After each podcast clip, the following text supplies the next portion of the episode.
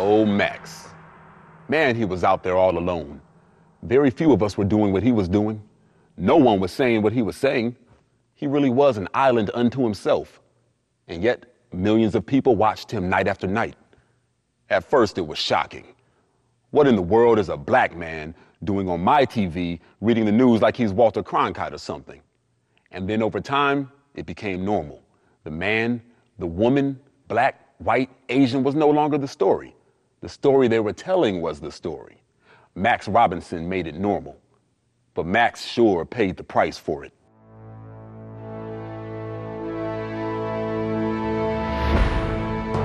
On September 4th, 1978, the American people witnessed something they had never before seen. In economic news today, the index of leading indicators, which is supposed to indicate the direction the economy is heading, rose 1.4% in February.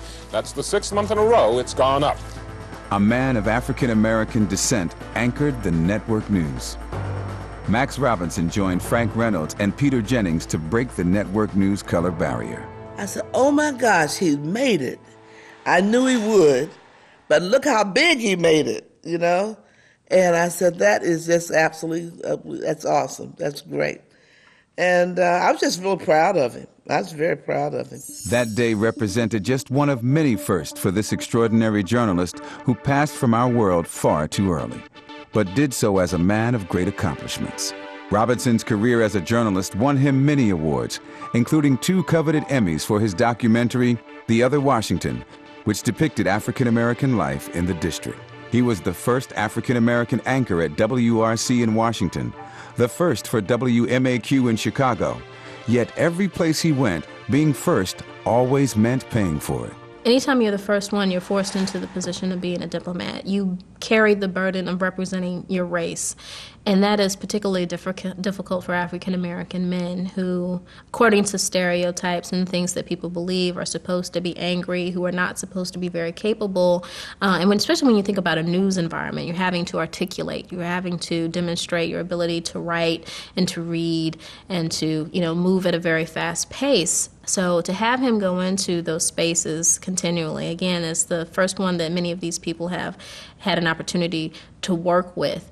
Uh, he's going to have to confront all of those things and do the very difficult work of disabusing people of the prejudices and the stereotypes uh, as he can, if he can, um, when he's entering those spaces. So it had to have been a, a tremendous burden to bear. Robinson once said of his many colleagues in the world of journalism in the 1960s and 70s, it was hateful at times.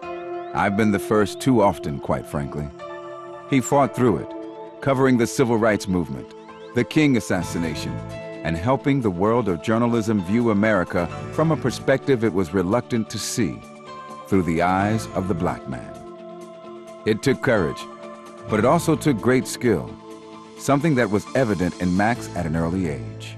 I remember Max Robinson first when I was a student in high school and I was active with the student government. Of course, Max Robinson was active with the student government. And I remember seeing this, well, before I even saw him, I heard that voice from the podium. And he was leading his group from Virginia, from Richmond, Virginia, and I was there at little Lawrenceville, Virginia, with my little group, a little country school. But I heard that voice, and I saw that leadership ability, and I said, Who is this character? Robinson was an honest man, far too honest for his own good. His outspoken ridicule of racism, both subtle and outright, angered many in management. He was given a job in Portsmouth, Virginia, as uh, an anchor on one of the leading uh, local television shows there.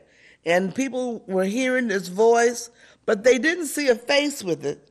They saw the logo of the channel but they didn't hear, they didn't see the face. And the reason was they didn't want his face shown. Things were still pretty messy then, but they wanted to know who is this face. And Max got restless behind the whatever that was that he was behind. So on this one particular day or evening, he decided he would be known as Max Robinson, giving the news that I'm I'm the face behind all of this and soon after that, he was fired.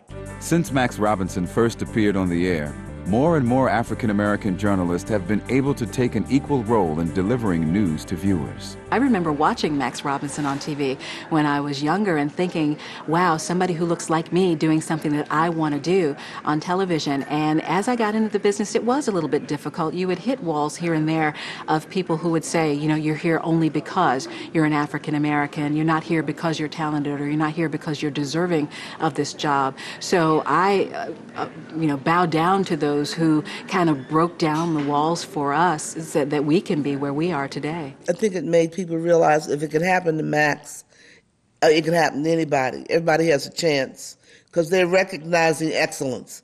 I mean, he represented excellence. Regardless of his color, he knew what he was doing and he did it well. Tragically, Max Robinson never got the opportunity to enjoy the fruits of his pioneering efforts. Max Robinson's road was a difficult one met with terrible obstacles of racism and bad health. But the road he paved changed the world of journalism and helped the American people see and hear news from a different perspective the perspective of a black man.